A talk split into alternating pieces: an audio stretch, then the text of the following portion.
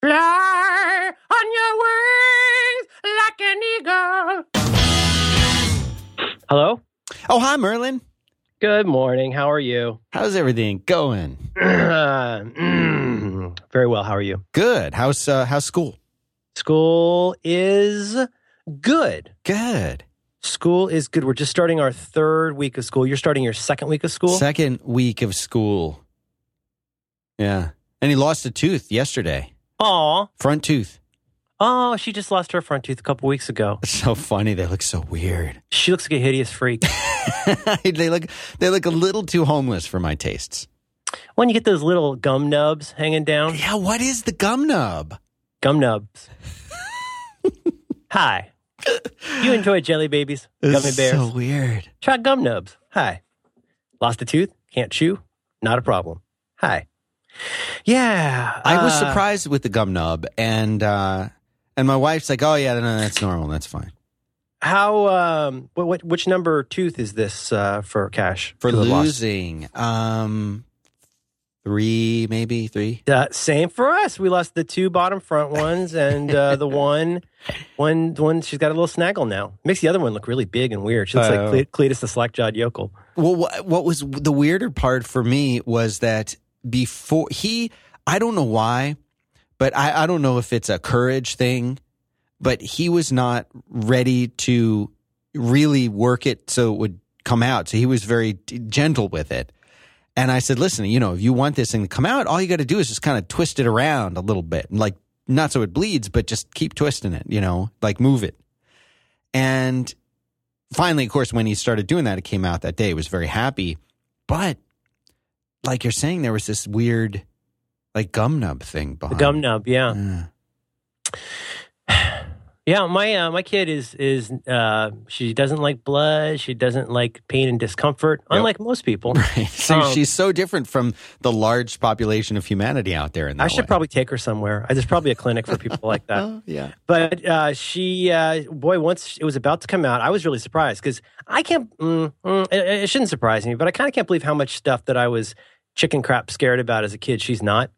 Oh, yeah. And and you know you get to that point where you go, okay, it's a little loose, it's looser, and then you start getting the on axis back and forth like a rocking chair, and then you start getting the like uh third uh you get the XYZ axis kind of going side to side. Yes. So finally it's just hanging by a pre gum gum nub. And that's the, I, that would drive me crazy. Like I'd eat and it would push back into my skull. Ugh. She didn't seem to mind it. She just she was at camp one day, just tore it right out. With those filthy hands, she'd been touching things all day at camp. Ugh. Yeah, our camp is great, but uh, Oh, I saw the movie. Saw Guardians of the Galaxy movie. oh, I'm gonna write that down. I'm writing that down. Uh, Guardians. Okay. Yeah. Um, yeah. So we arrived there, and, and somebody. This camp is awesome. And they had. I'm sorry, my allergies are just off the charts. Are you all right? No, I might need to lay down. I gotta tell you about my new mattress. You gotta hear about this. Oh, yeah. Yeah. I don't know when it's appropriate to talk about that, but you gotta hear everything's changing for me. Everything's changing. The you mean the pinch? Hmm. Well, you know, I don't want to get ahead of myself. So we got Guardians of the Galaxy, Gum Nubs, uh, mattress that cannot be named. Uh, we got uh, the camp's great, but but the thing is, every time you walk into the building where the camp takes place, it's like a loner building that they just get, you know, for the summer.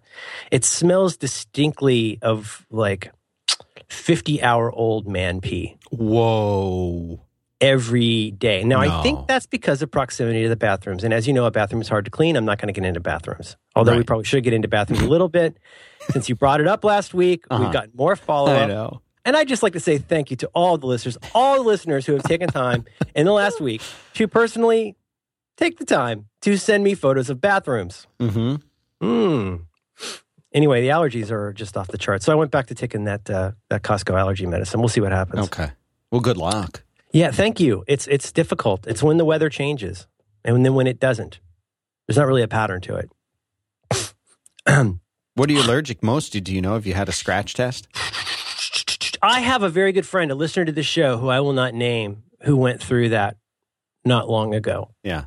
Like my friend, I think we got some immune things, and he went through like the scratch test from hell, and he he got one of those dissatisfying, like, well, looks like it could be Oh. About these 11 things. So you know what they're doing to the poor guy? It could be a woman, but it's a man. And you know what they're doing? Yeah. they, you have to like avoid everything except for one thing. Oh, yeah. It's sort of like conflict catcher for allergies.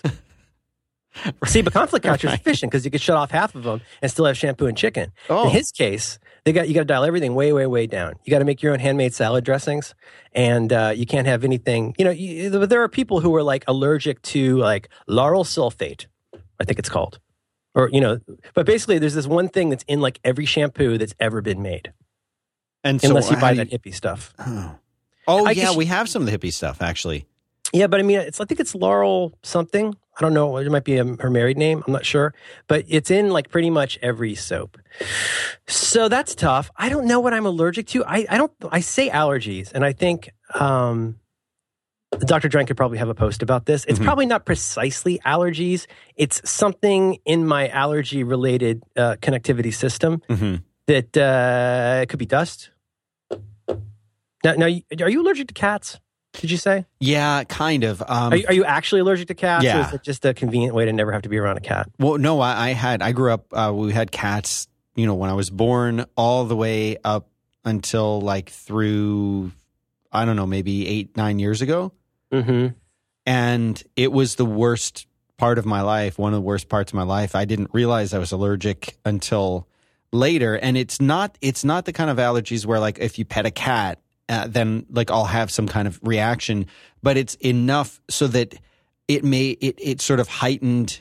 I was like Wolverine. I, my uh, senses were heightened to all other forms of allergens because this one allergen was constantly in my system and creating an allergic response. So that like I would be fine, but if I then went outside and inhaled the pollen that would otherwise not affect me would because my body was already doing as much as it could to fight off the cat Ah. allergy that it was like that was just enough to trigger it. So if you eliminated the cats, that significantly helped Yes. all of my other allergies. But it's like one of those stories where you're like, listen, why don't you just call in all of the Avengers? And they're like, we can't. Iron Man is in space.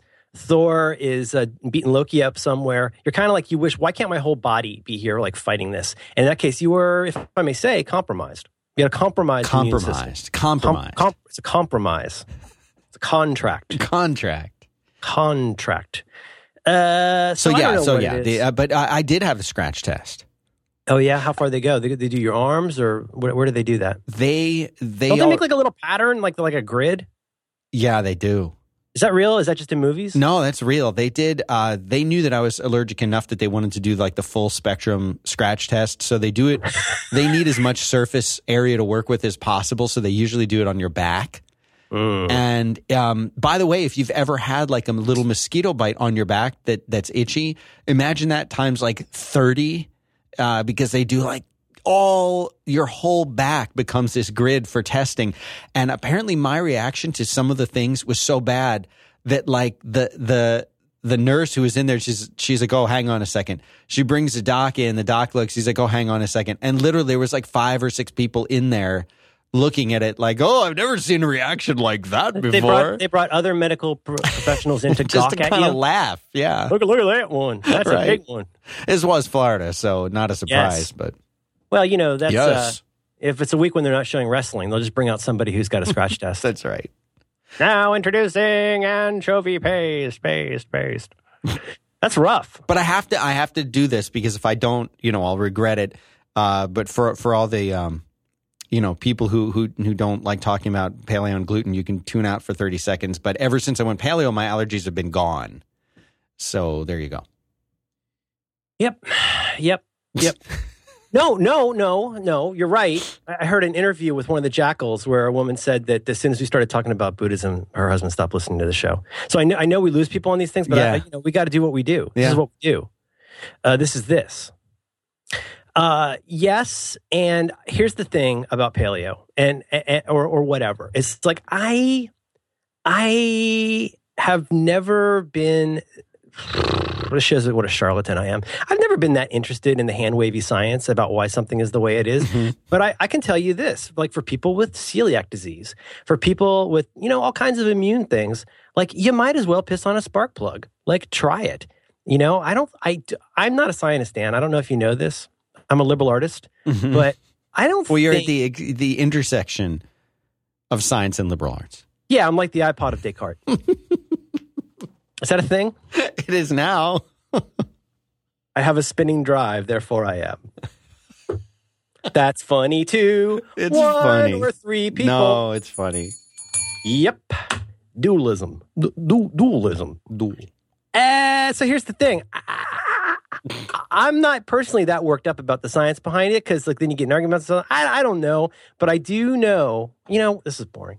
But sorry, sorry to everybody who keeps telling me to quit saying that. But it is boring. I, I I know that with my particular condition, which I will not go into because it's gross, uh, it made a huge difference. This is after like I was taking like six hundred dollars a month in ass aspirin like enteric coated aspirin. I was I'd been on prednisone. I'd been on like all these different things, and you know what made a huge difference was like eating less bread, eating fewer onions, and not drinking so much beer. And those things together, like what's what does that stuff have in common? They're all like ir- can be irritants Gut irritants. Yeah. to to a body that was never designed to have this much corn and wheat jammed in it. Right. You know, I, how, whatever your feelings on the uh, the ontology of humans and where we came from, I'm pretty sure we were not made to jam this much corn in our hole. That's my thought on that. I think So might. what I learned was you can have a little bit of onion, or you can have a little bit of bread, or you can have a little bit of beer. But if you decide to have an everything on it pizza and, and like a, a case of beer, you know, pick a novel. Tomorrow's going to be a, going to be a David Foster Wallace morning. wow. One of my favorite Kris Kristofferson songs. Foster Wallace coming down. I think this allergy pill might be doing something to me, Dan. Geez, we got a lot to talk about. There's Yeah. so much to talk about. Um, I, you know, the other thing is like, I, I, I don't know if it's an allergy, but just changes in the weather. And okay, no, so back to the cats. So I had I had a, had a good pal, and she had like one of those super cat allergies. Like there's the cat people who uh, who are you know putting out fire with gasoline. No, they're the cat people who are like, oh, I can't pet your cat for more than a couple minutes or my eyes will itch, Mm-hmm. which is a thing. Yeah. And then there's the kind of cat people who are like, oh, okay, sorry, cat lady, I cannot be a cat person. I cannot be in your house full of 35 feral cats. She had the thing where like she couldn't even come in our house when the cat wasn't there. Oh, just the dan- the cat Dander. dander that had been left behind of the cat by the cat. Because dander, hmm you know? and uh, and boy, she would uh, she was bad. I had a friend uh, took a lady to the prom in high school, and uh, she didn't realize she was allergic to shrimp until uh, they were out to dinner for the prom. Oh no, really? She blew up like a balloon, like a balloon. She got a face balloon from shrimp. Can you imagine that being allergic to shrimp? That would suck. Shrimps and everything. Oh, are you kidding me? It, it, it'll say on there, this has been processed in a in a shrimp containing facility. Even your peanuts, your peanuts are usually being processed inside of shrimp containers. Not a lot of people know that. Often by cats. Changes in the weather. I noticed that. Uh, uh, developer conference, Ellie Scooter, Guardians of the Galaxy. Mm-hmm. See, now I'm seeing the unintentional backlash because Nimrods like me have built the expectations up to be so high. But you and who who, who all did you take to the movie? Oh, just my boy. Just to, just me and him. Aw. Yeah. so I landed Belcher voice. Aw. It was a great movie. Really great movie. I loved it. Yeah. How about, Exciting. how, about that, how about that jailbreak scene, huh? the jailbreak scene was great. And there's so many, uh, you know, we don't want to give anything away here. Yeah. but it- it's it's it's a movie that is fun and exciting and it doesn't take itself too seriously but it does that without making it silly or campy if that makes sense I totally agree. I said, believe it or not, John Roderick liked this movie, uh, which blew me away. What I said to him was like, if this, it was a very clever script, and if it had been any more clever, it might have been two times too clever. like for example, the one, the thing I noticed is, you know, as a, as a fan of the comic, I mean, I'm not a longtime fan of the comic, but I, I have loved a lot of what I've read from the current, you know, series. The um, who is it? It's Bendis and the wonderful Sara Pichelli, who who also has done great work on All New X Men, and the tie-ins with All New X Men are great. But like, I love Groot. Everybody loves Groot. It's- in the comics, even Groot is such a great sympathetic character. They could have they could have leaned on the "I am Groot" joke more mm-hmm. in the movie, but they didn't. Like in the comics, it's on like every other page, and it's funny every time. If they'd done it too much in the movie, it would have been too much. But they did it just enough to establish that that is his thing. right So, so why do you think he was able to say "we are"? Well, th- apparently, okay. So in the comics, my and I, I, I'm with you. I'm not like a. I've known about um, Rocket and Groot for a long time, but I would. It, I never really like that. They weren't like characters I was really into or knew a lot about. Uh, but Rocket Raccoon, uh, I've always liked him, and I've always thought that was a, a cool. know- Even just seeing the guy, Yeah. like just seeing Rocket Raccoon makes you happy. yeah, And then finding out that he's actually not a raccoon and doesn't know what a raccoon is and Right. doesn't want you to think he's cute makes it twice as funny. It is, and well, the thing with, with so in Groot in the comics is that they have very, I guess, of um, their vocal cords can't really make many sounds, and the one sound that they can make sounds like "I am Groot." oh. So that that in the comics they're not actually able. They, they are saying different things, but every vocalization just has that same sound to it, and That's that, a really interesting way to put it. And even though they don't tell us why, we know that Rocket is able to interpret what that means. Yes, apparently, if you spend enough time with a Groot, you can learn uh, somehow what their vocalizations mean. But in the movie, they sort of changed it to say like that. That's all that. Even though he's very smart, that which you know comes across, I think, in the movie that he, that that that's not a limitation of his vocal cords. It's just this is what he says, and eh, you know he he, sort of evolved to be able to say we through the course of the movie. Diff- so it's you know how they're going to retcon that in the comics. I don't know. Yeah. But it's a oh, I'm pro- sure- it's a big I'm problem. sure It's a big probably problem. probably a scroll. Yeah, that's right. Ugh, God. Great acting, great scenes in the movie. I don't want to give anything away, but the, the ones, you know, you're you kind of worry when you take your kid. He's six. You take your kid to to see a movie. There's some violence. It wasn't a lot of personal violence, but It's there was what they might call comic book comic book violence.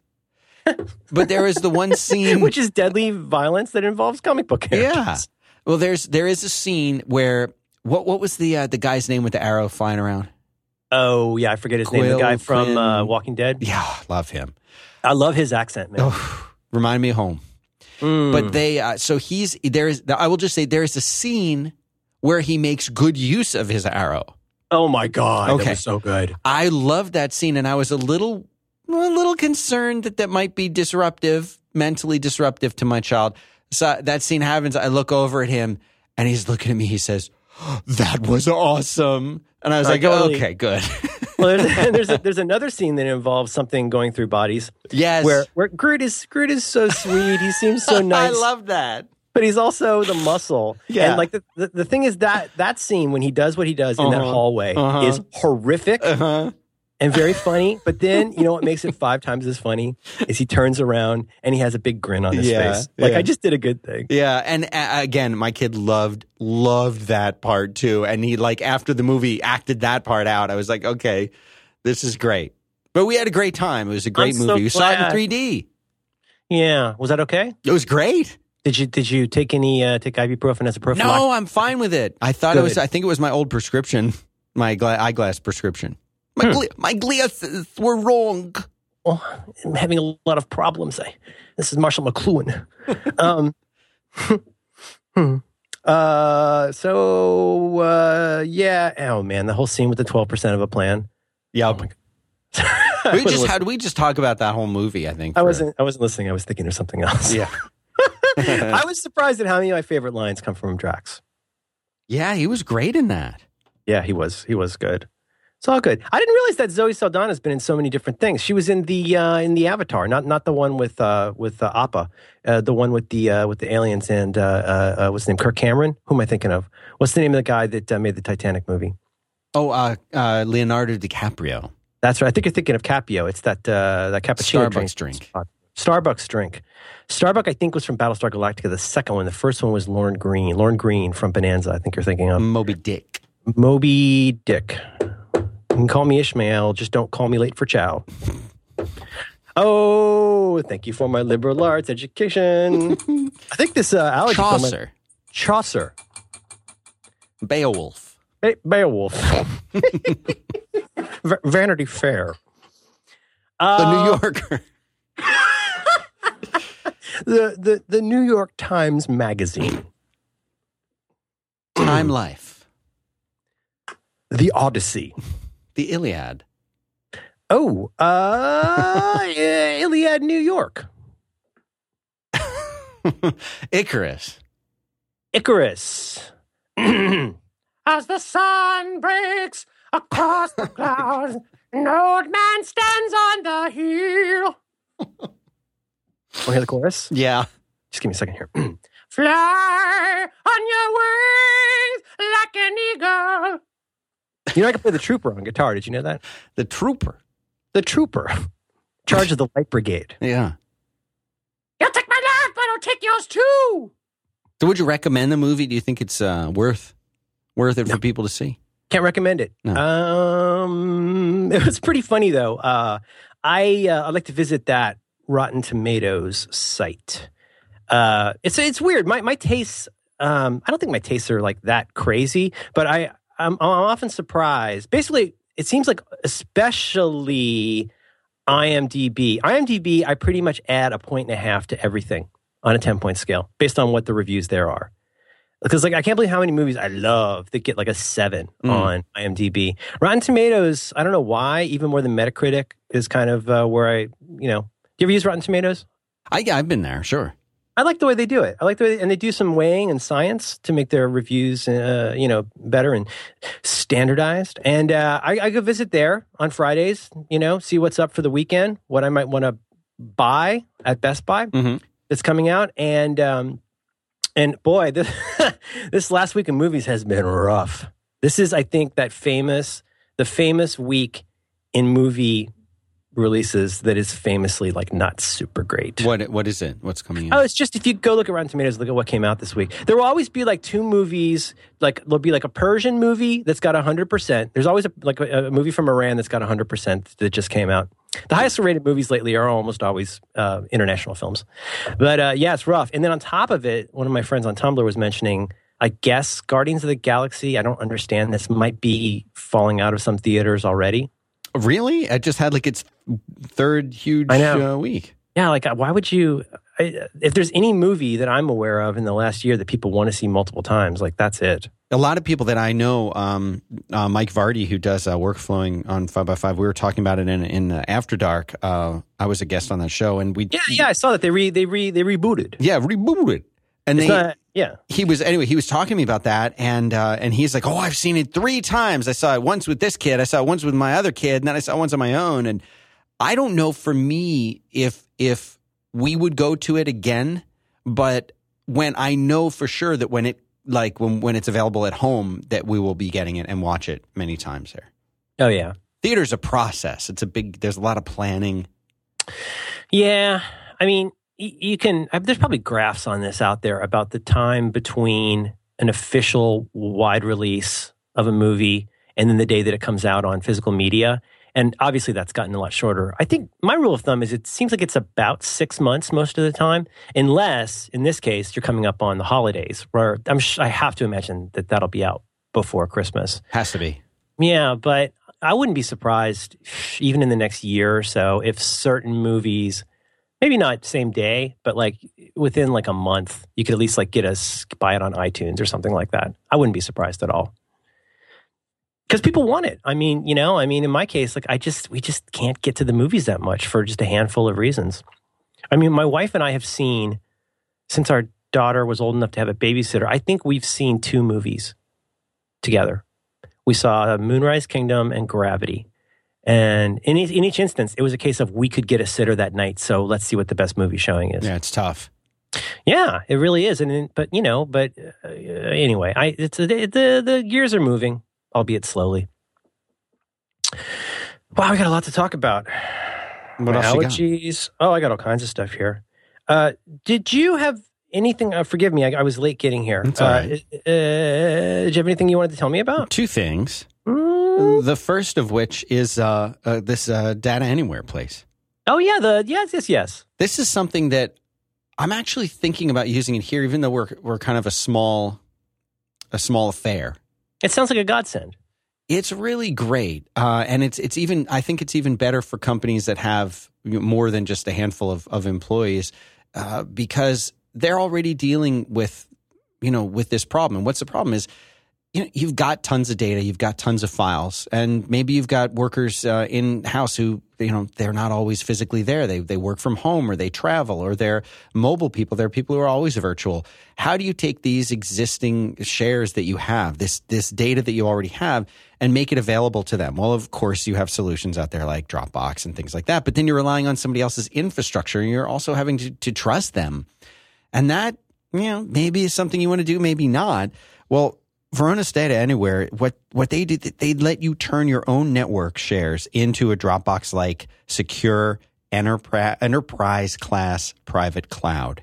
You get mobile access, you get file synchronization, you get secure third party sharing. You're going to let your users get all of this data that you have the way that you already have it shared. It just now it's extended out to them. You don't have to change your IT infrastructure. You don't have to move your data from where it already is up to some third party place.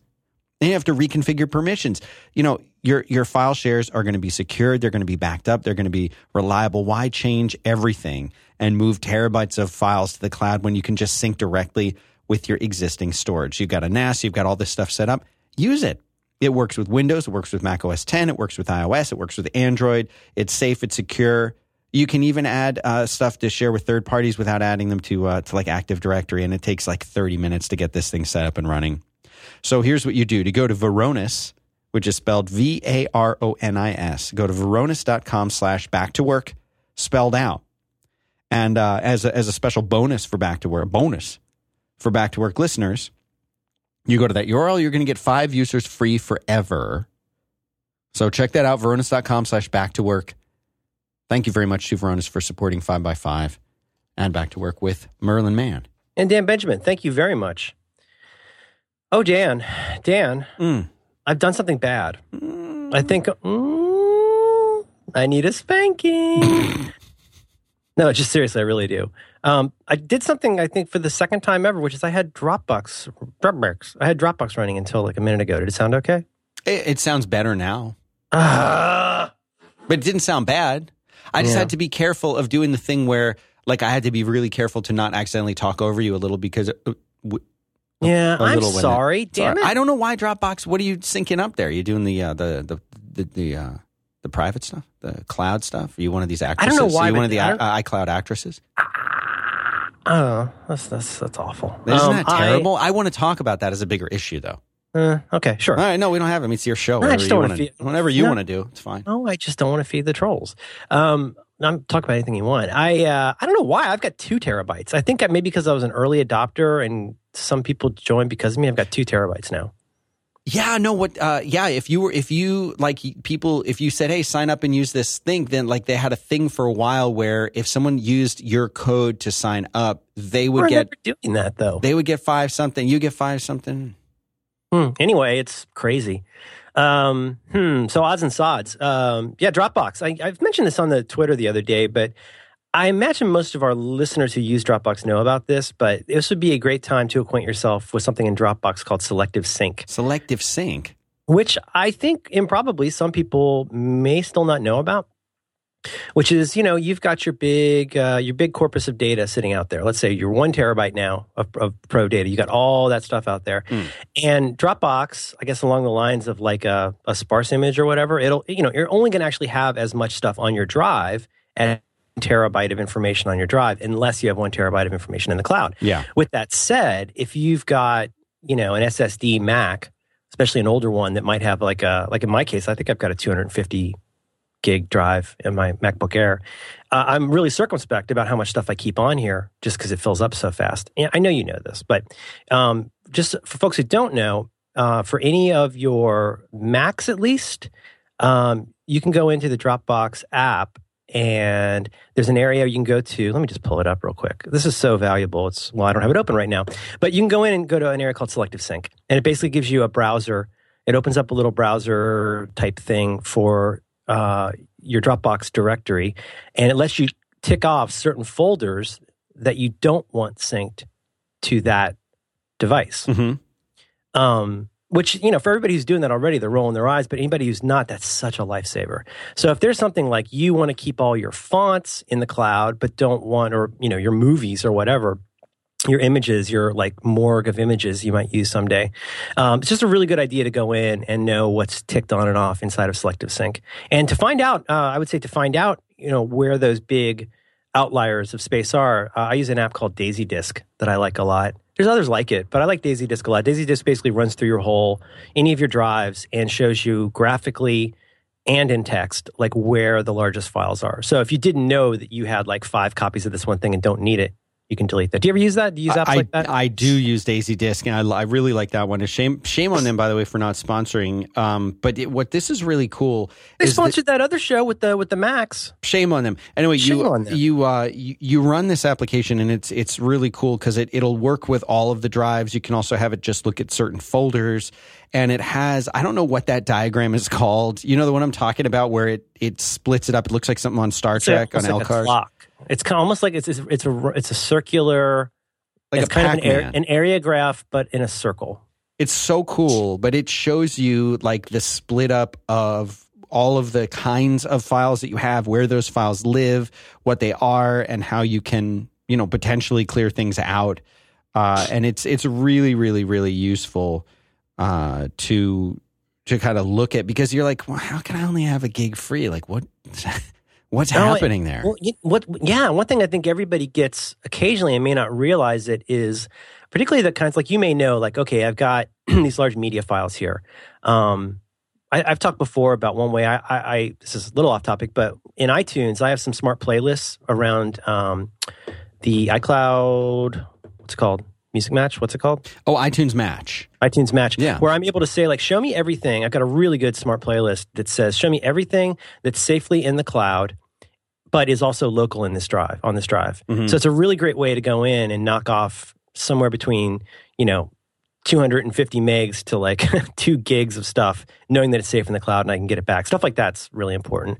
But um, what I think what people don't know, you may know about your media, but you might be surprised how big your um, application uh, what's called uh, application see this is one of those things where i do this every day but i don't know what it's called What the application folder where your apps are, slash, or what? slash library slash appli Application Yep. support.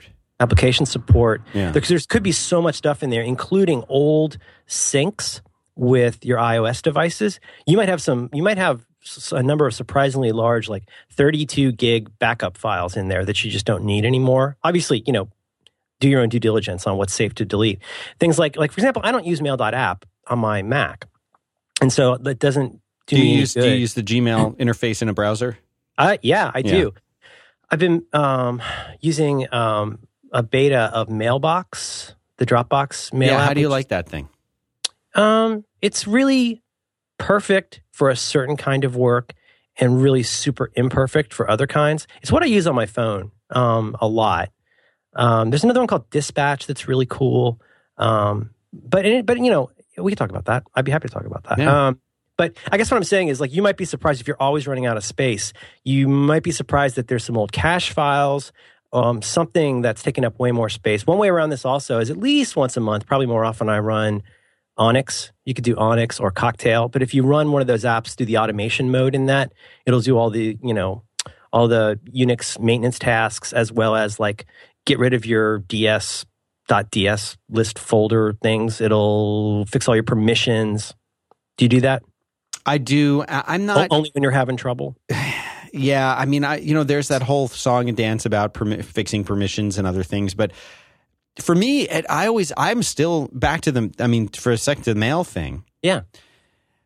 I do use Mail app, and I don't. I don't like it, but I'm in that. I, I find it utterly unusable. It is, but uh, I I don't like Mailbox any better, and I don't like the Gmail interface either. I, I feel like Mail app is the thing that I hate the least. Yeah, that's It- that's a lot of being a modern computer user. Yeah. finding the thing you hate the least. Yeah, and that's that's the reason that I the use one, Mail. You're the one I hated the least. Yeah, that's why you're here. Um, you know the thing is, uh, you want to talk about email a little bit? Yeah, let's talk all about it. I also want to talk about my daughter scooting. Yeah. You mean like She's- the way a, an animal? Yes, like she, my daughter is like an animal that scoots. She's like a, like a paralyzed dachshund with a little cherry. It's around. What? No, no. No, I want to talk about expertise, but uh, email is good. Um, here's the thing. I, you know, the thing is, I, I, I don't feel qualified to sit here and tell you why I don't like Mail.app today, except to say that like I have, I used it because I had to for a long time. I, you know, it's all pretty much all I had that I could use on iOS for a while. Then there was so many mail apps that came along, including Gmail's app, which is pretty good, their iOS app. But I just on the desktop, it's driven me crazy for a really long time. It's um, just just in my and again, I haven't spent time with it in like I know it's gotten better, but it always felt. I used to say it felt like a pinball machine. It felt like something where, like, if you were the kind of person who really liked clicking, selecting things, doing things to that, like out of the box, Mail.app was a, a very fun, clicky adventure. but there were also a lot of things that were really buggy about it. People have talked about the way that it like forgets. I think Siracusa has talked about the way it could like forget what you selected while you're in the middle of doing something intensive. It just always, I don't know. I guess right around the time this might be retcon, but I, I remember at one point finally sitting down and making myself learn the uh, key commands for Gmail, which I think I discovered mostly via the key commands for Google Reader. So stuff like JK for moving to the next item, you know, uh, E for selecting an item. Oh, sorry, uh, is it X for selecting an item? It's muscle. it's, it's muscle memory for you now, right? Memory. Yeah, yeah. But there's other things, you know, that I got. The, the one that was the really the killer for me in the um, web interface of Gmail is left bracket and right bracket.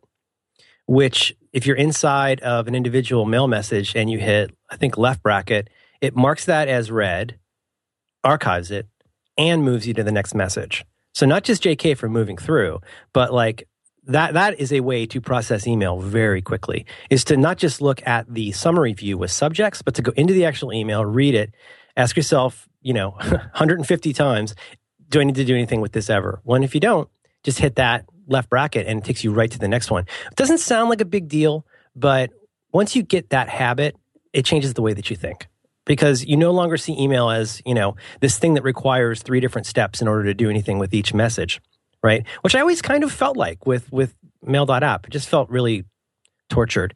Um, and I think that really kept me there for a long time.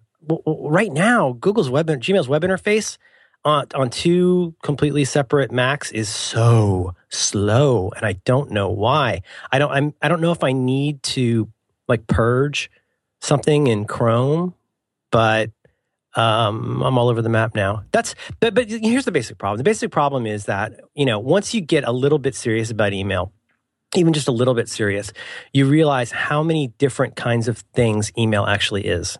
And because of the different, very different kinds of things that email can be, it's difficult to find one tool that will let you do everything efficiently on a given day. Do you know what I mean? You almost want to switch tools and say, well, how, what is it that I'm doing right now, and how am I using, how am I using email right now? Because it is, you say three things. I think it's, you know, it's at least three things. And how am I using it? And that's the kind of, if you think of your email as sort of a, a, you know, I think this will resonate with developers. If you think of your email as a, a database that contains information, well, how do you want to get to it? Do you want to run a report? Do you want to make it pretty for a website? Do you want to sort it and organize it and output it into a different format? It's almost like email has become this thing that that is it's just a sort of giant repository of data and you've got to pick the tool that you need to are you viewing it are you replying are you in productivity mode what kind of email are you reading why are you reading it you know and these sound like really ridiculous questions to have to ask yourself about something that's supposed to be as simple as email but email for me has become like a black hole, you know? It's like a one way thing. I, I agree with you. And I, I, I, totally agree. And so that's one of the reasons why I have said in the past in talking about in doing like inbox zero talks and stuff, I, I say this thing that sounds a little silly, which is that one reason that we I think for most of us, one reason we check things like email early in the morning, one of the first things is that that's where we go to find out who the world wants us to be today mm. or who, who, who, they're asking us to be today. Right. And that sounds really like a stretch, but think about it. If you never needed, if you didn't need, if you could just do your work today without wondering what everybody else expected of you, you wouldn't check email or you'd check it at noon because you're not worried about it, but you don't know. Again, it's that unknown factor in email. And there's this certain part of us, I think, that really clenches up to go in there and find out how will how will my day or week potentially be disrupted by one, two, five, seven, 35 emails. Like, what if something happened overnight? Like, you know, uh, on another continent, and now this thing blew up, and there's a problem with your CDN, and now you've got to go deal with that.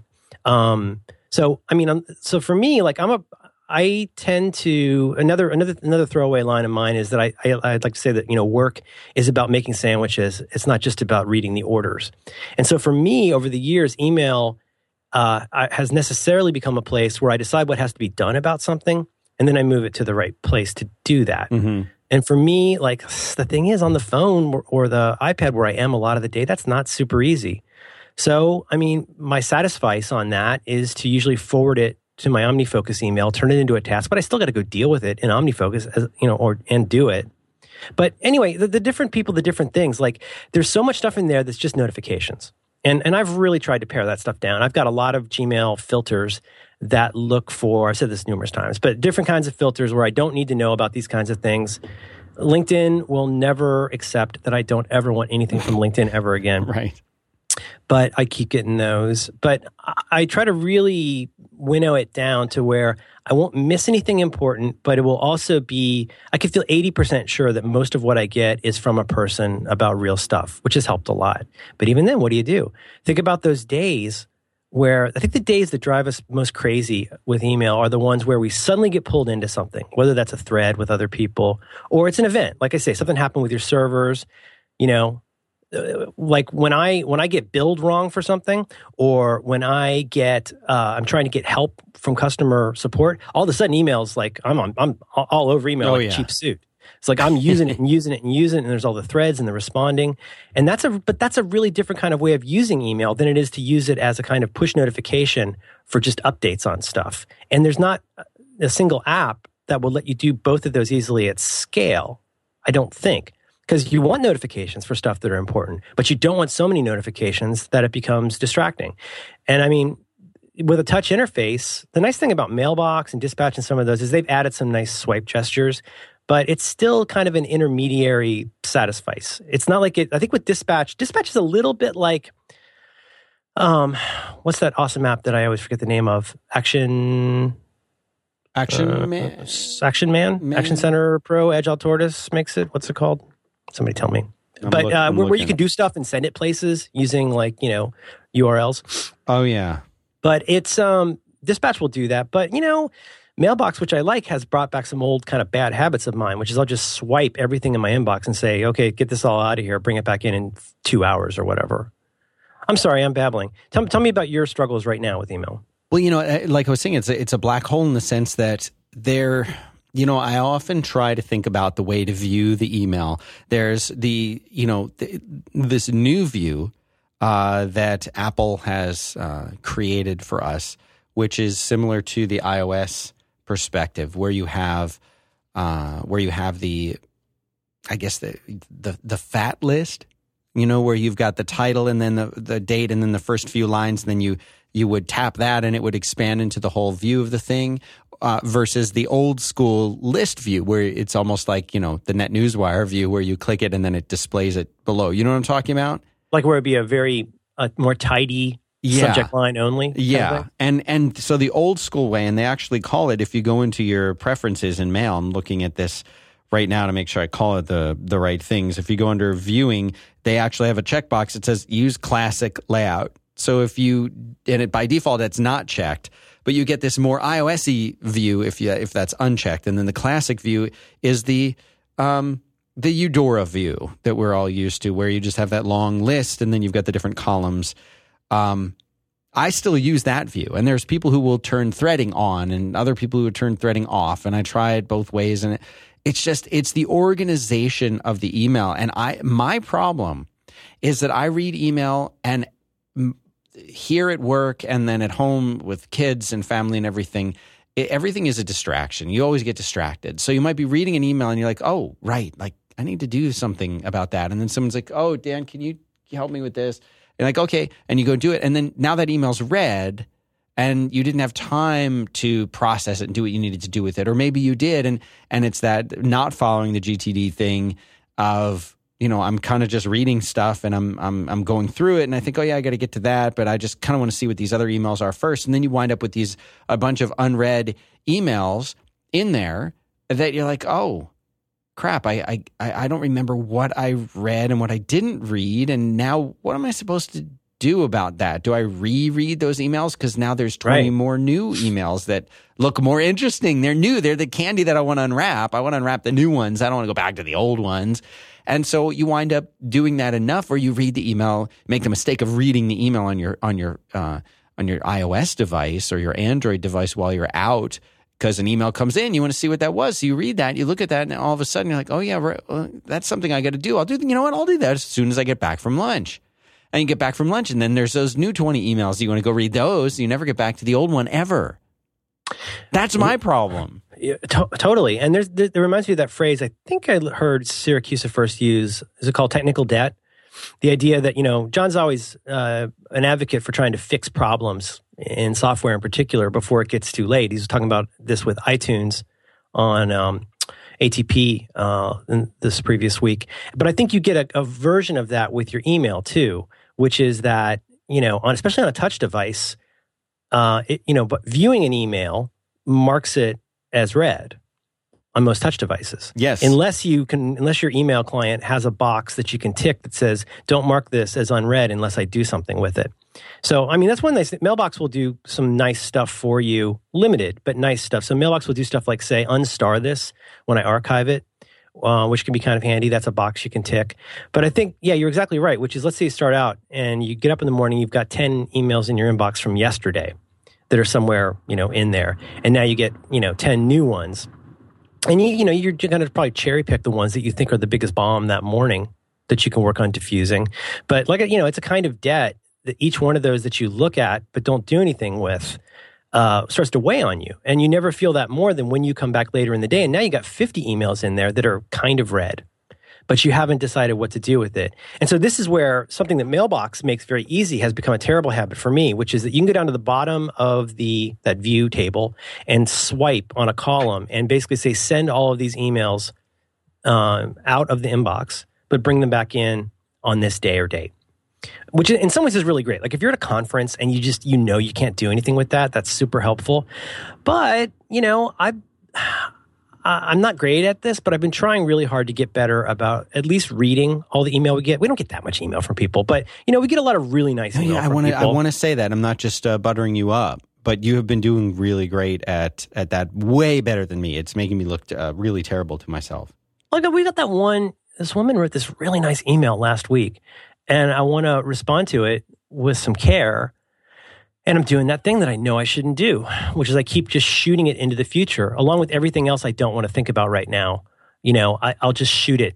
If it's nothing I have to do anything with right now, I do want that clean slate of having nothing in there. But then having it come back, you know, that's that should be a lesson to me. That should be instructive. That if I haven't done anything after a certain period of time, and I, I the thing is, I eventually do. It's just that I more and more of my time I'm on an iOS device and Mailbox is maybe less terrified to check email because I can do that. But honestly, still, even stuff like uh, there's a there's a there's a bug even in the I think the current version of Mailbox for desktop, which is sometimes it doesn't quote correctly, and I'm all about the quoting. You know, when it comes to sending an email back to somebody, and so that provides a little bit of resistance. But you know, no matter how no matter how you're situated, at a given time when you step away from email. Like, let's say you feel like you've been really clear and gotten everything out of the way. You've been super David Allen about everything, and you, you've processed all of your email into the right place to where you have nothing in your inbox. You know, that feeling of completion is good for exactly as long as you're staring at that empty inbox. The second you go to another app, right. some part of your mind starts percolating about what might be there. And it's a very overriding feeling for most of us to turn that unknown into the known at the very least. So that brings you back to that. And there, just back to your original point, though, I think there are some days where like one email program will be so much better than others for dealing with certain things. I'm thinking in particular of days where, for example, like when we were putting out the newsletter as like a formal like project, I was getting a lot of email from people Or when you say, like, uh, you know, you're asking people for suggestions about a, a, product, where you'll suddenly get a lot of this new kind of email. And that's a weird kind of email. Like when I write something and people like it, I'll suddenly get this surfeit of email from people, very nice email, and I want to respond to it. But do you know what I'm saying? It's not that disrupts the daily casual flow because now I'm not going to sit and answer all of those the second they come in. But if I go put them in a folder called super important emails to respond to, out of sight, out of mind. I've got to then give myself a task to go in and deal with those. So, you know, it's it's the classic problem, I guess, of an old communication medium being forced to adapt to all these new ways of how we communicate. While at the same time, this is now this is where it's it's really weird because I hear more and more people today, the Paris Lemons, et cetera, of the world, saying, "That's it, I give up. Like email is just not a thing." Even when I did the inbox zero talk, you know, uh, not long after that, I started when I started doing more talks about email. That's when people started saying to me, "Well, I've given up on email. It's meetings that are killing me now." But there was a lot of people who were just like, "I'll just I just do the best I can with email, but they'll write me again if it's important." and there's no there's no app that fixes that. Yeah, I just there's you know when I'm looking at my as as we're talking, I'm sort of glancing at my inbox right here, and if as I look at the top, you know, 10, 15 messages that are here uh, three, four of them, just in, in the, the most recent, you know, 10, 15 emails, four of them are feedback about shows that are directed at both me and the co host of the show. One of them is about a show we're onboarding. Uh, one of them is from one of the people that, that works here who's trying to coordinate a, a job interview that we're doing. And one of them is uh, from J. Crew that's giving me 15% off and nice. one of them is a spam about South by Southwest, and another one is a spam from a company that I actually like, but that I don't ever want to hear about. the reason that I go through that list is each one of these things, you know, the ones that are emails like about shows, those are things that I could just sort of read. And then after I read them, I could probably either respond or delete to them. But they're not, I, you know, they're not as important as the email from my employee who's trying to schedule a job interview. They're not as important as the email that's about uh, you know, onboarding of a show. Um, you know, that kind of thing. The, the J. Crew one, well, they're giving me 15% off. Well, I, I need a new shirt.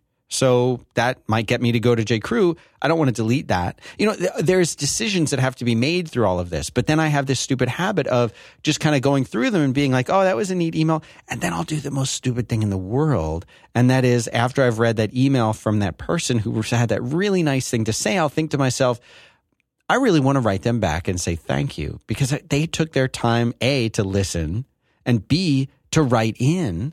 This is a fan, and this is somebody who's taken their time out of their day while yeah. they're probably struggling with email to send an email that says, I like that thing you made. Well, what could be possibly be better than that? And I really do want to write that person back and say thank you. So I won't delete their email because I think in my mind, I, I want to get back. It's important. I want to get back. Well, it's not important enough for me to flag it. But, and if I put it in that folder or star it or label it regard regarding which system you use, then that'll go in a folder and I won't see it anymore. So I'm just, you know what? I'll just leave it in my inbox because I want to get back to that. And now, you feel worse. You feel worse about it every time you see it. I now have 10,987 emails in my inbox and 130 unread because I do that. Right. You know what I mean? Like, and now I like throw my hands up, like, you know what? Email's a black hole. I'm just not, don't email me, you know? But you're, but you're a good person, right? You, we like to tell ourselves we're a good person and a good person responds to that person. So the very top of the stack of, of nice people email, you're going, oh, of course I've got to respond to that person, yeah. for, forgetting or ignoring that at the bottom of that stack of nice people email something from two years ago you yes. still haven't responded to. Yeah. And it's taking just as much out of your psychic RAM as the most recent thing that's that's blown up. Not as much, but like it's there, it's dead. It starts to really weigh on you. I have an email from somebody from uh, lots of emails that I just scrolled up to the top, going back to February of 2012, that I still need to reply to. Mm. That's my problem. And how, how am I going to do this now? Okay. I know how to do it. I've listened to you long enough. I know what I should be doing. I can effect better email practices starting today. But what do I do about the, you know, the other 10,987 emails that are waiting for me in there that clearly whatever they were going to say back in 2012, I can't really reply to do I just delete them in bulk? Do I cut it off at a certain time period? Do I say going forward, I'll be good? And maybe I can do that. But what about Right. the other 10,000 emails that are, I'm never going to, you know? Well, and yes, and Is it realistic to think that I'll ever go back through those 10 email, 10,000 emails? Not really, not really. And and there's something there's something even more insidious in this. I think um, is that you know it starts. You've got a good heart. Like we don't like to disappoint people. We don't like to say no, and we certainly don't like to just ignore people because that you know ignoring people reads as mean. It, it doesn't read as you're you're busy or you're scattered or you're distracted. It reads as a dismissal. 100% of their attention went into sending that thing.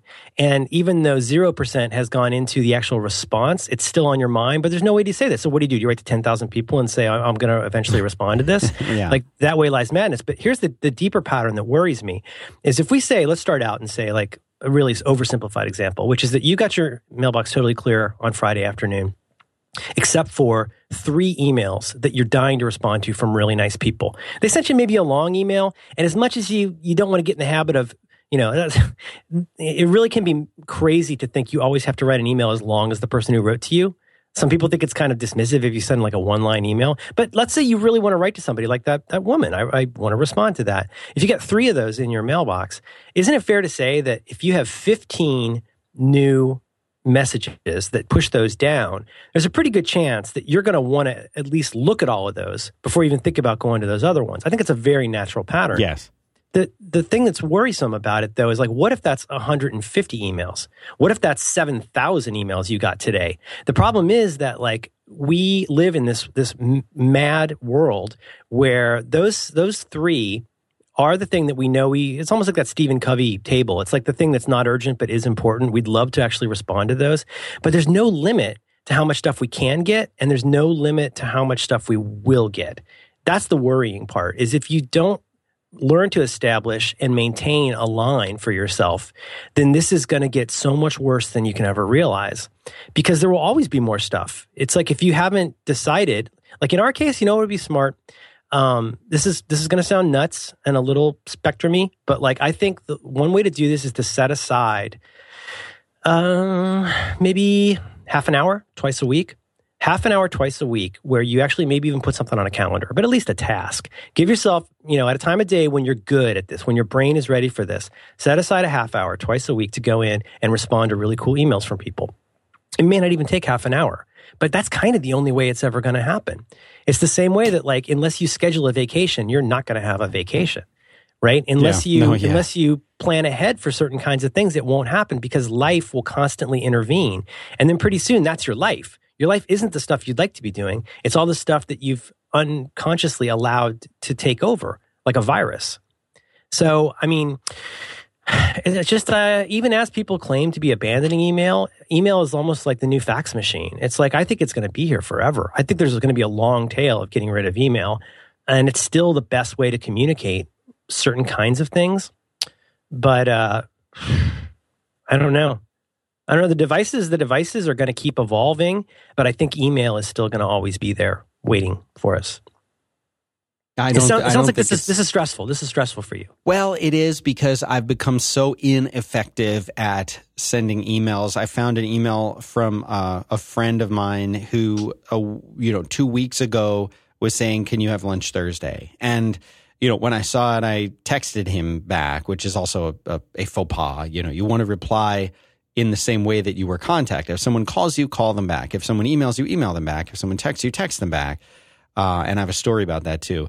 Uh, but you know, I texted him. I'm like, hey, I'm really sorry. I, email's just it's not the best way to get in touch with me. We've known each other for ten years. Just you know, call me or text me. He's like, okay, you know, let's get lunch. I said, okay, but it was you know, like I hate that. I want I want to use email. I want to have you know. Uh, maybe inbox zero is not a good goal for me to have yet, but I want to be able to know that if somebody emails me something, that it won't just get lost in this huge tide of emails that that I know inevitably. And I don't know if if it's just the casual way I go by. I have done the thing where I will set aside time to look at email instead of just having it all the time, and Right. that helped me a tremendous. You know, people who have their email open all day and live out of their inbox, we know is not the way to do it. You do it like a, a task, the way you would do some, you know, I'm not just sitting down writing code all day long. No, I say, oh, I'm I'm going to go work on this thing, and I'll say I'll do that for an hour or two or five or eight, whatever. But that becomes a thing that you're focusing on, and if you treat email that way, as you've taught me, it, it it's much better. Uh, we you become diluted by all, as in dilution. You become very diluted. If you're right. kind of checking email a little bit a lot of the time, then you're not giving something else your full attention either. And, and that's, that's part of the problem. So, I mean, just to be a little defensive, you know, I just want to reiterate that at least in my, in my estimation today, there's a lot of people who like to say inbox zero and say that means sitting in your inbox until all your email is gone. That's not that's not the way I think of it. The way I would think of it today is, is a much more difficult thing, which is developing a tolerance about what you can live with being in your inbox while you do other stuff, mm-hmm. which is not very satisfying and it's certainly not as catchy.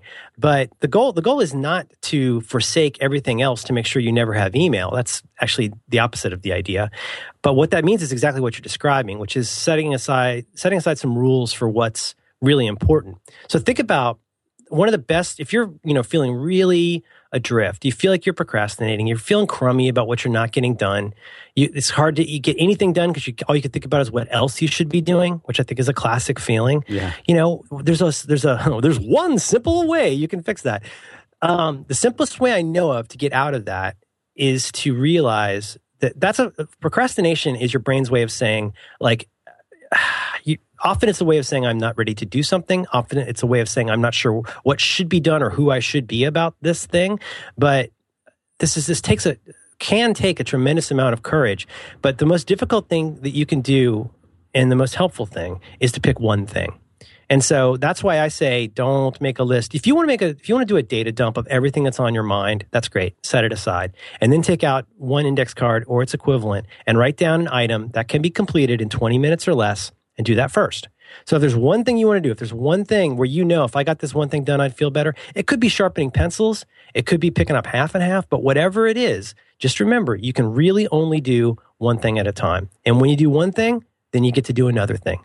For a lot of people, if you get three things of any size done in one day, you would not believe how much further ahead you are of most people, let alone yourself. Right. If you haven't done what you wanted to do for a week and a half because you feel like crap, ask yourself if you'd done three things each one of those days, wow, you know, you'd have like 24 things done. That's the thing. If you write, if you write 50 words a day, you're a lot further along than somebody who thinks they're going to write 3,000 words in an afternoon. So it's a little bit of a trench war. So the reason I say that here is it is kind of about establishing habits. Secondarily, I guess, it's about the habit of not feeling like looking at email all day long is improving things. If you're looking at email all day long and getting stuff done and that's your job, well, ding, like that, you're doing great. It takes a certain amount of courage and intestinal fortitude, as we used to say in pro wrestling, to say, no, what I'm going to do is like, I will spend a half hour in the morning and a half hour at night and I will respond to notifications if it's super important. But anything that you're going to do well, this is this ongoing rant of mine, but I can't get away from it. Like to find out what's important in an organization, you have to look for something that has three things to it. It's got a schedule. It's got a. It's got a. It's got a budget. It's got a.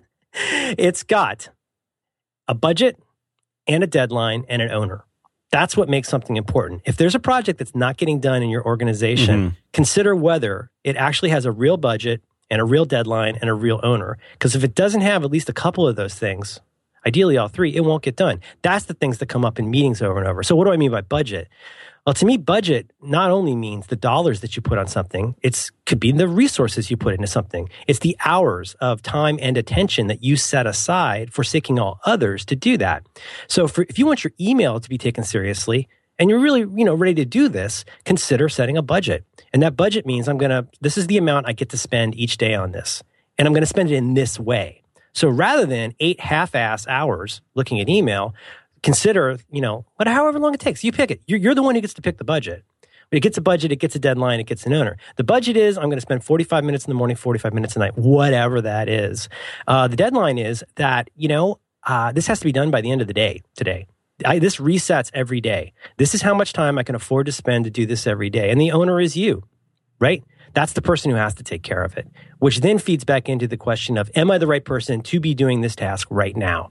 Which is a, a nice way to kind of triage what's happening. So that's not that's a really unsatisfying, ultimately unlife hacky answer because it means saying like if you look at anything that's not happening right for you, it's because it lacks one of those things. And the lack may be that it doesn't have an owner. It may be um, how many times have you seen the CEO or whoever like like CC something to like 35 people and nobody does it because it doesn't have an owner. No one's going to jump in and go, "Oh, I'll take care of that." Yeah, it sounds exciting. Let me in on that. Yeah, but that, yeah, oh, sure, that's great. Why don't I set this aside? I'm sure I'll get great accolades for doing this thing that nobody else wants to do. let me let me put that on my timesheets. Right. But um, you know, it's it's it's really sometimes you need a reframe on these things, and I think one of those best reframes, if you're not getting that stuff done, is to be a little more realistic about saying, um, you know, again, I'm sorry to repeat myself, but like if you are claiming that email is that important to you that you have to do those things, then why don't you treat it like it's important? And anything you start treating as important means it gets the equivalent of a budget. It means that like this is so serious that you know what? If I picked five emails that I were going to respond to today, what if you were running out the door? What if you were late for a flight and you had time to answer this many emails? Which ones would you pick? Start there. That's one way to do it. That gets that stuff out of your hair. But also just realize that there will always be more. And I, I'm saying this to hear it myself because I know I, I struggle with that. You know, and if I get five more really nice emails, like what could be better than getting nice emails from people? But now that also just accumulates the amount of guilt I have about the ones that I already owe a response to. So I'm going to do that. I'm going to I'm going to set a schedule. I love the idea of setting a schedule for it. And the the question that I still have though is like, what do I do with all this existing email? Well, Do I go back? do you want the want the hard medicine? Yeah. This is uh, something I proposed and something I wrote on my 43 folder site called Inbox Zero. I think the first thing to do is to let is to like lie a little less and to go in. And so what I would do, and this is another reason I love Gmail, is that I've done stuff with Text Expander. Um, like for example, for a long time before they introduced the new inboxes in um, Gmail, for a long time I had a Text Expander snippet that would fill in with basically the current date and say, show me everything that's been sent since yesterday that's important and unread. And now I can, I, I can mostly accomplish that with the way Gmail works now. But those kinds of snippets can be super helpful. So think about something like a text expander snippet that expands in the, you know, the URL bar that says, show me um, all of the email. Here's a basic one. Show me all of the email in my inbox that's more than three months old, regardless of whether it's red, flagged, starred, you know, bolded, Mhm. whatever. Mhm. and then without even looking, select all and archive it. Um, and you pick the date, like whatever that is. But for, for most people, I would say anything older than a month. Now, there's a million ways that you can lie to yourself about that. You could, you know, do my old trick of what I call the email DMZ, which is where you go and you create a folder where you put all of the email that's currently in your inbox that you're definitely going to respond to. But the, you know, the thing is, if you haven't responded to that email in a month, when will you? And this is very difficult because we are And, and at what point is it even relevant anymore? You know what I mean? Like if it Yes. if it is obviously the stuff that I'm keeping from 2012, I I thought that I would reply to at some point, so it was important enough to reply to. But what if somebody was was asking me a question in 2012? The the possibility that my answer is still relevant or important to them eh, is it's pretty low, It's a very realistic approach, but it still hurts. right? And because it may not be about that question. It may be really about that person reaching out to you. And now you feel bad because you haven't talked to him in well, a now year. I'm, I'm certifiably, you know, a jerk about it because if I reply to them now, you know, I one time I wrote to to Mr. Rogers. Have I told you this story? I don't think so. It's my Mr. Rogers story. Roll All it. I wrote, I wrote to Mr. Rogers and I said, you know, I forget what I exactly what I asked him, uh, but it, it was something that to a four year old was pretty important. And I remember checking with you know my parents every day, like did did I get a letter back? Did I get a letter back? Did I get a letter, back? And it took what felt like you know an eternity, but it of probably within in the next month or two, I got a response. Wow. And the response was, I'm smart enough to know now, and I unfortunately was smart enough to know then that it was not really from Mr. Rogers. It was from the person who wrote for on on his behalf, and it was a letter that you know, thank you so much for you know watching the show, uh, and it addressed the question that I had asked. So they did read my letter. It was not a form letter, or the part of it that addressed my question was not a form letter. And the signature, and this is what gave it away for me. The signature was not a signature. It was a, a multicolored stamp. So it was his signature, but it was almost like an Apple logo ish kind of thing. It had the multicolored thing. It was clearly a stamp, though, which I think would have delighted many kids. But to me, it showed me that it was not really written by Mr. Rogers because if it had been written by Mr. Rogers, he would have signed his name the way that everyone signs their name at the bottom of a letter. It would not have been a stamp so I had mixed emotions about this. On the one hand, wow, I got a letter back from Mr. Rogers, but it's not really from Mr. Rogers. It's from his camp, you know. Uh, and that was still kind of cool. Nowhere. Did, did he ask you to follow him on LinkedIn? No, he, you know, we didn't have that yet. But, you know, the, the compare. So I felt, and it wasn't that I felt slighted, but I was kind of bummed because if I had never heard back, maybe Mr. Rogers read my letter. You mm-hmm. know, maybe he was too busy to write back, which would have been fine. That would have been fine. Right. But the fact is, I got like a fake response. And in a way, it was like, well, screw you, Mr. I mean, I didn't feel like this. Be sure to drink your Ovaltine. yeah, it was like, yeah, right. No, that's that's a perfect thing. Is Ovaltine, you know, it, it, was the same kind of emotion that Ralphie felt. Was like, I felt like I, you know, like you you, you responded right, but it wasn't really you. It was a patsy. It was a beard, you know? And so compare this to the letter that I wrote, one of many that I wrote to GQ, which was published. And I, the earlier letters, no public, no, nothing, got no eh, eh, response back whatsoever. But then when they finally published one, like there it was in print. And that was much more rewarding because that's, of course, what I want. I wanted them to answer my question that's in the pretty magazine. cool. That's pretty cool. It was really cool. But that's, I almost feel like, and so my, my point of this is I almost feel like no response is better than a response that, that is not carefully written and thoughtfully uh, composed and done in a, in a, in a way that shows that there's a human connection being made. Because I feel like when somebody emails me, to not respond to them in kind, like you were saying about the short answer. Yeah. Um, like a, a responsive, hey, that's funny. Thanks for listening, dude. That's not an okay response to somebody who sent you a five paragraph email. Which is so not true. Well, but that's how they just like, they just want that they want to know that you got it and wrote back and and exchanged a feeling. but that. then okay, but then okay, so I tried something eh, like three years ago where I used Text Expander, who's they are a wonderful uh, app everybody should check out. Uh, that we use a lot of the time when people are writing in to be like, "Hey, uh, we want to sponsor a show." So we have like some really great that that uh, that that the you know the salespeople will use to write back to them like thanks for your interest. Um, you know, and then then they can use the little text expander form thing that will like pro- that will give them a list of like here's some shows, here's some basic pricing, here's the information that you asked for. That's very different though than when like an individual is writing to you as an individual saying this thing. You can't, you know, thank you so much for your email about topic. You know, like it feels like I, I and and here's the weirdest thing, Merlin, is before I was using the text expander, I was just writing people back. And I remember I wrote back to one guy who wrote in to say something. And I wrote him this thoughtful response. I was like, hey, I really appreciate, you know, your email. Thank you so much for taking the time to write. It means a lot when, you know, listeners get back to me. Um, you know, thanks again for listening uh, you know, best of luck, Dan. And the guy wrote back incensed that I had used a form letter to write back to him. And that I and I didn't. That was the funny thing. I didn't. It was just typing and I was in a good mood and I wrote him a nice response.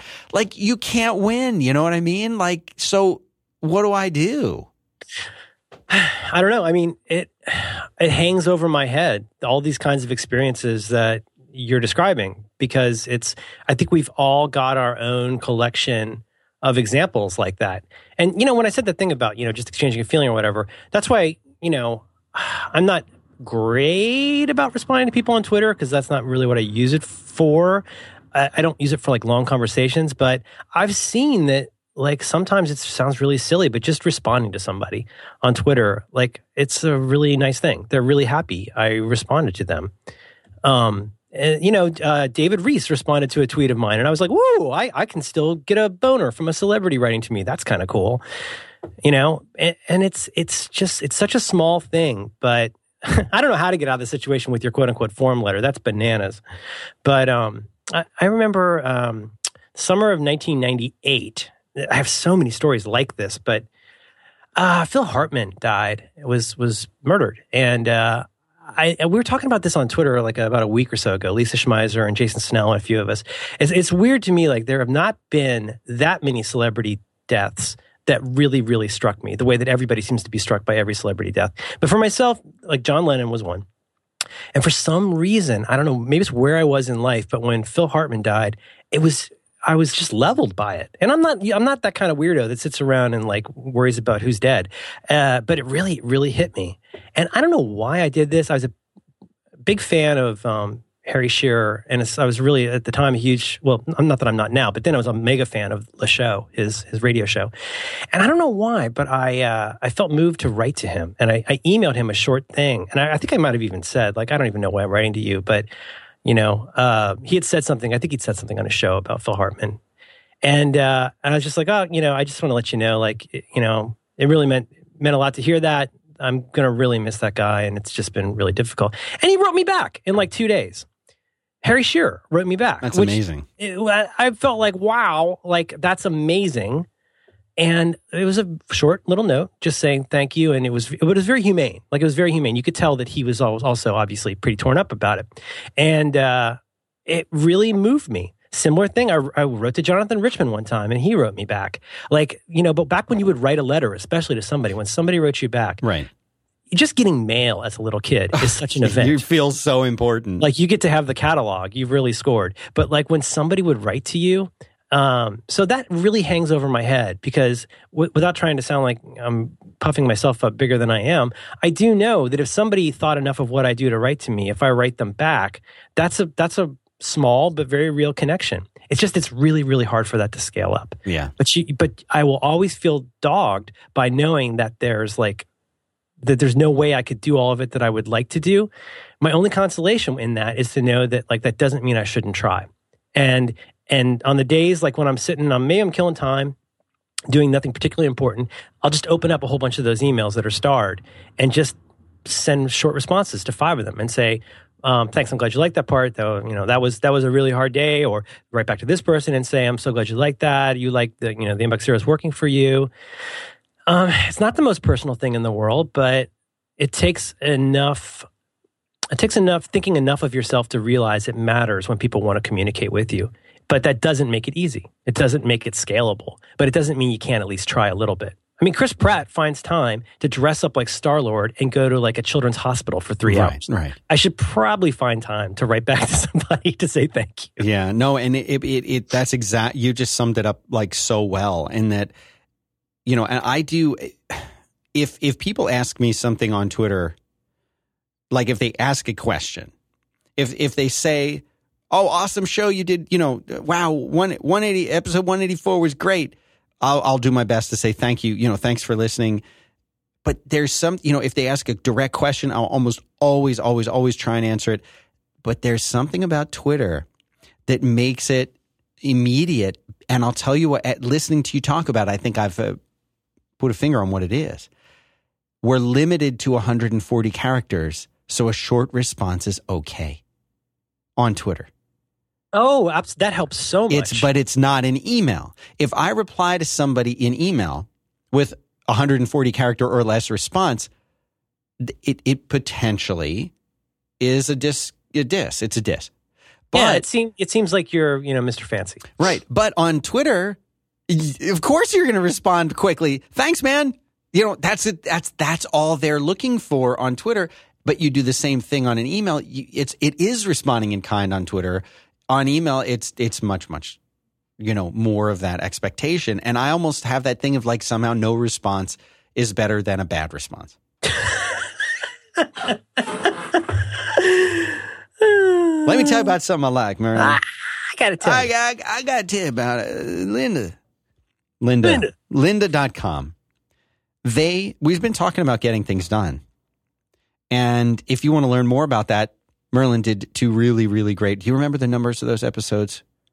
The series you did I'll here? look right now. We did those five episodes in five. December. Was it more than, it was five, Five right? times, Mrs. Bueller. Five, times. I'll find it for you. I Keep don't going. remember doing five. Yeah, but yeah, but let's say you don't like podcasts. Let's say you want some kind of real, actual video thing where uh, where somebody tells you about getting things done who actually has the copyright. Where would you go for that? I would go to Lynda, L-Y-N-D-A dot com slash back to work because there you will find a great new course, Getting Things Done with David Allen. the titular David Allen. World renowned productivity and time management expert David Allen will walk you through his five step process for getting things done. He'll show you how to stay on top of the, of the work that you're doing, how to avoid feeling buried by it while carving out space in your life to do more meaningful things. This is just one of the over 2,400 courses that they have taught by industry experts. They're adding more every week.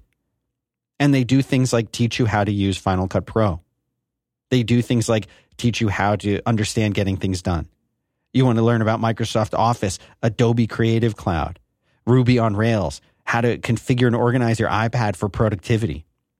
Even tips for reading email there. You know what I'm saying? Google Docs, Sheets, iOS, Keynote, you name it, it's there. And industry experts are the ones who are teaching it, not just people who, you know, went out and bought a book and decided to, to record a screencast. Really, really, really great content there. And, uh, and the way that this works is you, you get a subscription and then you have access to their entire catalog of everything. You get 15 minutes, you get 15 hours. It doesn't matter. Pick the course that's relevant for you beginner, intermediate, advanced. Everything is covered at this place. And it is an amazing, amazing way to learn. It's really one of the, I've learned so much more from screencasts than, uh, than uh, I, I, I ever have just from sitting down and trying to work through a workbook on it because you get to see how it's done. And for, for a year or so, I made screencasts as, as like my living. Uh, so I know how great they can be, both as a, as a way to learn, as a way to to uh, to, to keep up to date with things. So anyway, you go to Lynda L Y N D A Lynda.com slash back to work, and uh, by going there and using that URL, you are going to get a seven day free trial. And during that time, you'll have access to everything, just like you were a full subscribed member, everything. So it's a great way to jump in and uh, and see how how it can help you. Lynda.com slash back to work. Thank you very much to Lynda for supporting 5by5 and Back to Work with Merlin Mann. Dan Benjamin. The other nice thing about that, anytime when you're uh, trying to uh, be an autodidact, it's nice to be able to pick out what it is you want to learn.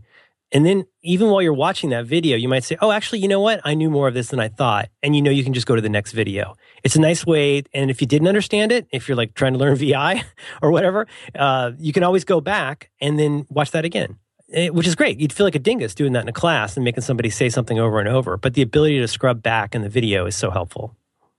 All of that is right there. Go check them out. Lynda.com slash back to work. this is I, this is This uh, has been one of those episodes I ugh. think we, people, a lot of people will uh, will write emails to us about. ah, the the irresolution. Gerald Ford wrote to me. No kidding. Yeah, I wrote him a very long, well considered email in 1974. uh, uh, Did you really? oh yeah, yeah, yeah. what I was the it- topic of the email? inflation? Oh, really? Yeah, and and uh, and I was telling him how, how how frustrating it was to me. Every week, I had one dollar that I could take to Swallens to to buy something, and uh, one dollar was not enough to buy anything of consequence at Swallens. And I remember saying specifically, uh, I could, could never get more than like a packet of caps, and that seemed wrong to me because of inflation. And so uh, I got a whole package back from them, including the robot signature. I got a picture of Liberty the dog. I got some frequently asked questions about uh, President Ford. Yes, he football, Michigan, Boy Scouts is all in there.